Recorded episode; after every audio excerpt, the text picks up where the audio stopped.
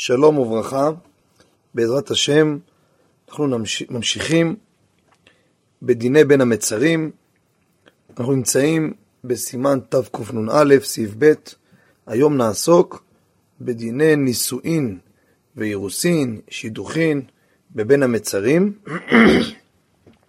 לאחר מכן נעסוק בנושא של שמיעת שירים בימי בין המצרים.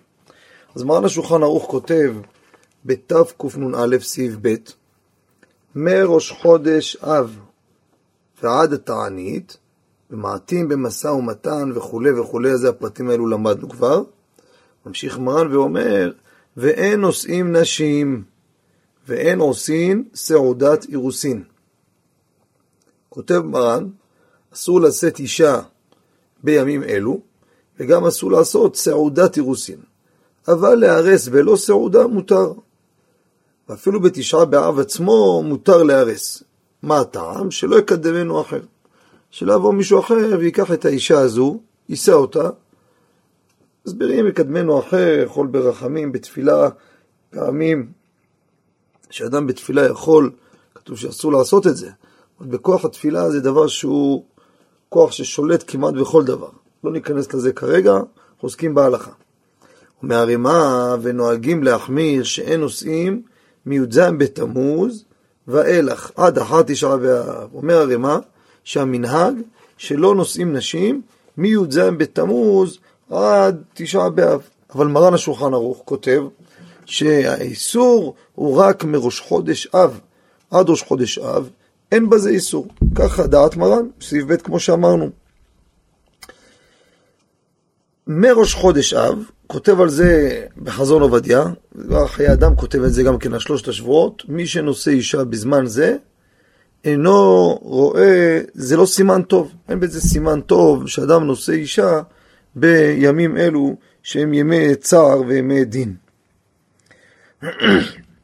גם החיי אדם כותב שהמנהג כמו ערימה, ששלושת השבועות אין נושאים נשים.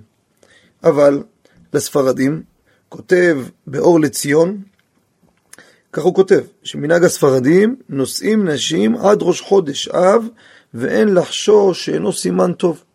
כמו שראינו בפשט מרן. מרן כותב רק מראש חודש אין לשאת אישה. אבל עד ראש חודש אב אין בזה שום בעיה. לכן כותב אור לציון, שמי שספרדי שרוצה לשאת אישה, אין בזה בעיה ואין לו לחשוש כלל לסימן טוב. האיסור מראש חודש אב, כותב חזון עובדיה עמוד קמ, זה גם למי שלא קיים מצוות פריה ורבייה, גם כן אסור בנישואין. מעיקר הדין, אם לא קיים פריה ורבייה, הרי ודאי שזה חיוב דאורייתא, ודאי שהיה אמור לעקוף את זה. אבל בגלל שזה לא סימן טוב, לכן נוהגים שגם מי שלא קיים פריה ורבייה, גם כן לא מקיים נישואין בזמן זה. כותב הלבוש, וגם המגן אברהם סעיף קטן ט', שאפילו נישואין ללא סעודה, יבוא אדם יאמר אני אשא אישה, ילך לרבנות, יישא אותה, וזהו לא נעשה, לא אולם, לא סעודה, נעשה כמה ברכות. כותב הלבוש, במגן אברהם שהזכרתי, מי שירצה יראה בקימה מועד עמוד כ"ט, גם נישואין אלו ללא סעודה אסורים באלו הימים. כמו כן, מה, מה, מה הדין לגבי מי שמחזיר גרושתו מנישואיו הקודמים? אדם נשא אישה, התגרש, לאחר זמן רצה להחזיר אותה.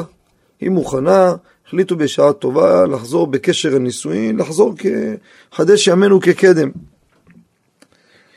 למעשה, כותב הפרי מגדים באש של אברהם, גם המשנה ברורה מכריעה כך, גם החזון עובדיה, למעשה מותר להחזיר גרושתו עד ערב תשעה באב. כותב האור לציון בחלק ג' פרק כ"ה סימן א', במקרה זה גם אין לחשוש לסיבה שאינו סימן טוב. עד ערב תשעה באב יכול לשאת אותה, מחזיר גרושתו, אין בזה איסור. הרב פלאג'י מאוד לכל חי כותב, גם מחזיר גרושתו אינו סימן טוב. אין לו להחזיר אותה בימים אלו, קרבים מאוד לכל חי, סימן ט', עוד כ"ו, אבל למעשה הפוסקים שהבאנו, פוסקים רבים, שאין בזה איסור, וגם מוסיף האור לציון, אין לחשוש לסיבה של אינו, שאינו סימן טוב, ואין בזה שום בעיה.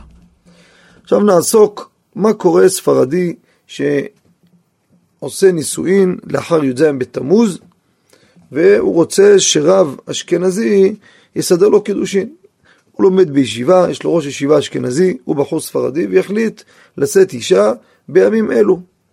הוא לא חושש לנושא של סימן טוב, כמו שאומר לציון, שרק בראש חודש אב יש את החשש לספרדים כפשט מרן בתקנ"א סעיף ב' שקראנו לפני כן. מביא הגאון רב שלמה זמן נוירבך ואם אותו בהליכות שלמה, עמוד תי"ד, ראוי שהרב אשכנזי לא יסדר להם את החופה בימים אלו בשלושת השבועות כמנהג הרמה. אבל, כמובן, מותר להשתתף בחופה, גם כן אמירת הברכות. יש פוסקים שאומרים שאין בזה איסור כלל. ככה פשט נראה דברי הרב אלישיב, שהוא נוקט שמותר לאשכנזי להשתתף, לאכול, להשתתף בחתונה של הספרדי אחרי י"ז בתמוז, גם לרקוד ולשמוח עם תזמורת, עם הכל, כי זה שמחה של אדם שמותר, איך שלא יהיה, ולכן לא נראה שיש בזה חשש, וגם רב אשכנזי מותר שיערוך את החופה לספרדי שמקל בימים אלו בעריכת נישואין. כמו כן, צריך לדעת, זה להרבה מקרים, גם לגבי פסח, לגבי הרבה הרבה דינים, מי הקובע? מה קורה ספרדי נשא אשכנזייה, או אשכנזי נשא ספרדיה, ספרדית. מה יעשו? אז מביא בחזון עובדיה הלכות יום טוב עמוד רנ"ו, הקובע הוא זה החתן. למה? הוא מחויב בפריה ורבייה. האישה מצווה מדרבנן ומצוות לא תוהו ברעה לשבט יצרה. יש מצווה לקיים את העולם, הקדוש ברוך הוא לא, לא, לא קיים, ברא את העולם, לא תוהו ברעה, הקדוש ברוך הוא לא ברא את העולם שיהיה תוהו ויהיה פה שיממון, לשבט יצרה. מה? יצר את העולם שישבו עליו, זה פסוק. מפה למדו שחוץ ממצוות פריה ורבייה, יש גם מצוות לא תוהו ברעה לשבט יצרה. זה גם אישה מצווה. אבל פריה ורבייה, האיש מצווה. מאיפה למדו את זה? פרו ורבו וכבשו את הארץ וכבשוה וכולי. חז"ל דרשו, מי שדרכו לכבוש מצווה בפריה ורבייה. הגבר דרכו, הוא דרכו במלחמה, דרכו בלכבוש. אישה, כל כבודה בת מלך פנימה. ולכן, מצוות פריה ורבייה זה על האיש. לכן האיש הוא הקובע. ולכן, אשכנזי שנושא ספרדיה, הוא לא יעשו נישואין בימים אלו, כי הוא אשכנזי לדעת הרמ"א, אסור נישואין בשלושת השבועות. אבל ספרדי שנושא אשכנזייה, מעיקר הדין מותר להם לקיים את הנישואין עד ראש חודש אב. מי שירצה יראה את הדברים באריכות, לפרטי פרטים, כי במועד בין המצרים עמוד כ"ט. כמו כן, מותר לעשות שידוכים בימים אלו. אבל הסעודה שעושים סיום השידוכים, היא אסורה אפילו ללא ריקודים ומחול. מותר להרגיש דברי כיבוד, מתיקה, אבל לא לעשות מסיבה. כך כותב מגן אברהם, משנה ברורה, חיי אדם, גם כף החיים, גם כן כותב את זה. מותר לשיר בפה, כמובן, כתוב מביא הפוסקים, אבל ימעט בשירים. כך מביא רב שלמה זלמן נוירבך, מביאים אותו בהליכות שלמה עמוד תי"ב, ימעטו בשירים. מביא הבן איש חי בדברים שנה א', סעיף ד', כותב כך, ששידוכים מותר לעשות שידוכים ואירוסין רק עד ראש חודש אב. אבל מראש חודש ועד התענית, אומר הבן איש חי שאסור, ולכן כל מקום, כמה מביא כף החיים, קטן מ"ד, כל מקום יעשו כפי מנהגם. אם מנהגם עד ערב תשעה באב, גם כן יעשו. כל מקום כפי מנהגו. עכשיו, יש מנהג בעולם הישיבות הקדושות, שהחתן מתארס למחרת בישיבה, עושים לו ריקודים, מוחאים לו כפיים, עושים שמחה, הוא מחלק גם כן ככה המנהג מחלק מתנות, סיגריות, כל ישיבה והמנהג שלה. בדרך אגב ראיתי סימוכין למנהג זה, אני לא זוכר כרגע איפה, אבל השח, צוותי כהן כותב שאדם הצליח באיזה עסק, ייתן מתנה לאוהביו, לידידים, למכרים, למה? כשאדם מסתכל לפעמים, יש אנשים מקנאים, ואז מה הם גורמים? יש להם עין, עושים נזקים, עין הבישה, עין הרע. אחרי שאתה נותן להם, אתה אומר, הנה ראיתם, גם אתם נהניתם מהחגיגה הזו. לכן החתן הזה מתארס, ויש בחורים אחרים מסתכלים, ומתעורר בהם קנאה, יכולים לגרום לו עין הרע. לכן הוא מחלק להם סיגריות, אומר, הנה, גם אתם נהניתם. היה שווה שאני אתארס, שכך כולם חוגגים, בלי זה מה הייתם מקבלים? כלום. עכשיו, מה יעשו בחגיגה הזו בימי בין המצרים? פוסק הגאון רב שלמה זלמן נויר, מביא אותו בהליכות שלמה עמוד תי"ב, הם בקבלת הפנים שעושים לו, אין לשיר במחיית כפיים, כדי שלבואו לידי ריקוד. שהרי מעיקר הדין, האיסור ריקודים ומחולות. אנחנו נוהגים לאיסור כל הפוסקים, הסכמת כל הפוסקים, גם שמיעת שירים בכלי נגינה. ולכן, כדי שלא יגיעו לריקודים ומחולות, לכן לא יעשו במחיית כפיים, יכולים לשיר לו בצורה עדינה, אבל לא, לא במחיית כפיים, כדי שלא יבואו לריקודים בזמן זה.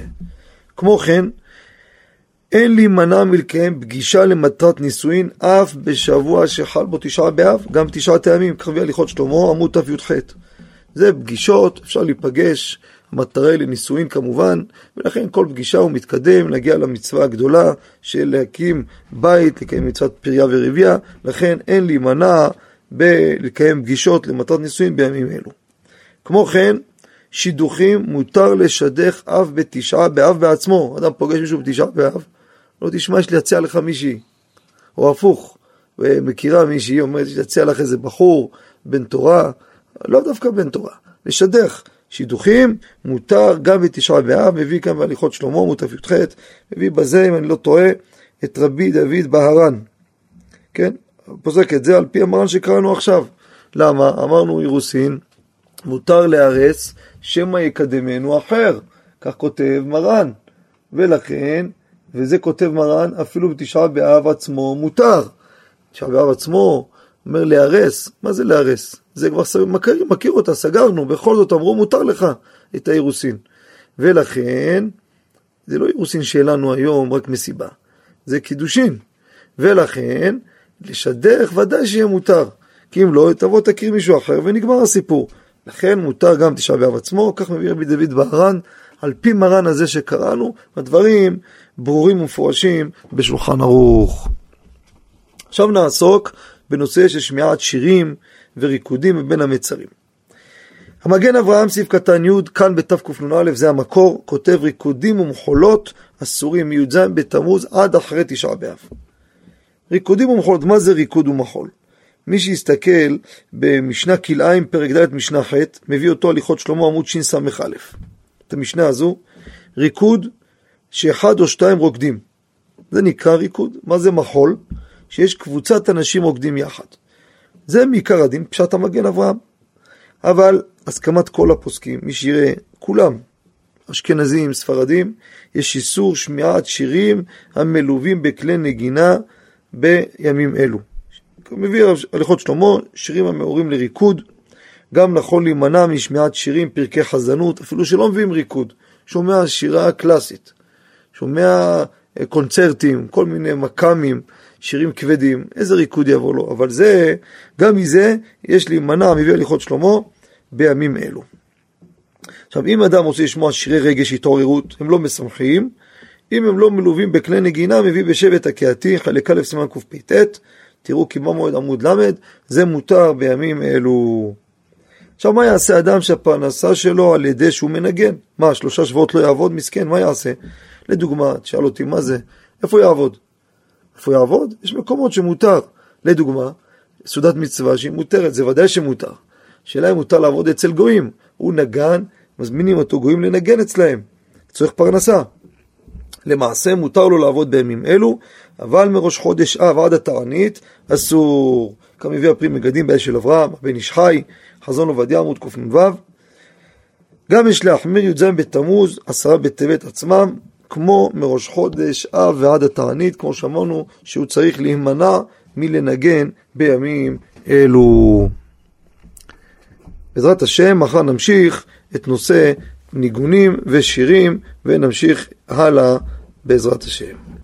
באותה הזדמנות, מי שמעוניין לרכוש את סדרת הספרים כי היווה מועד, סדרה עשרה חלקים על כל חגי ישראל, מראש השנה ועד ראש השנה, כולל הלכות יום טוב, הלכות חול המועד, תעניות, מוקפים בכל חגי ישראל, בסייעתא דשמיא, כל שאלה יש תשובה, עם מפתחות מפורטות, בקלות מוצאים את ההלכות, בכל הלכה הכרעה ברורה.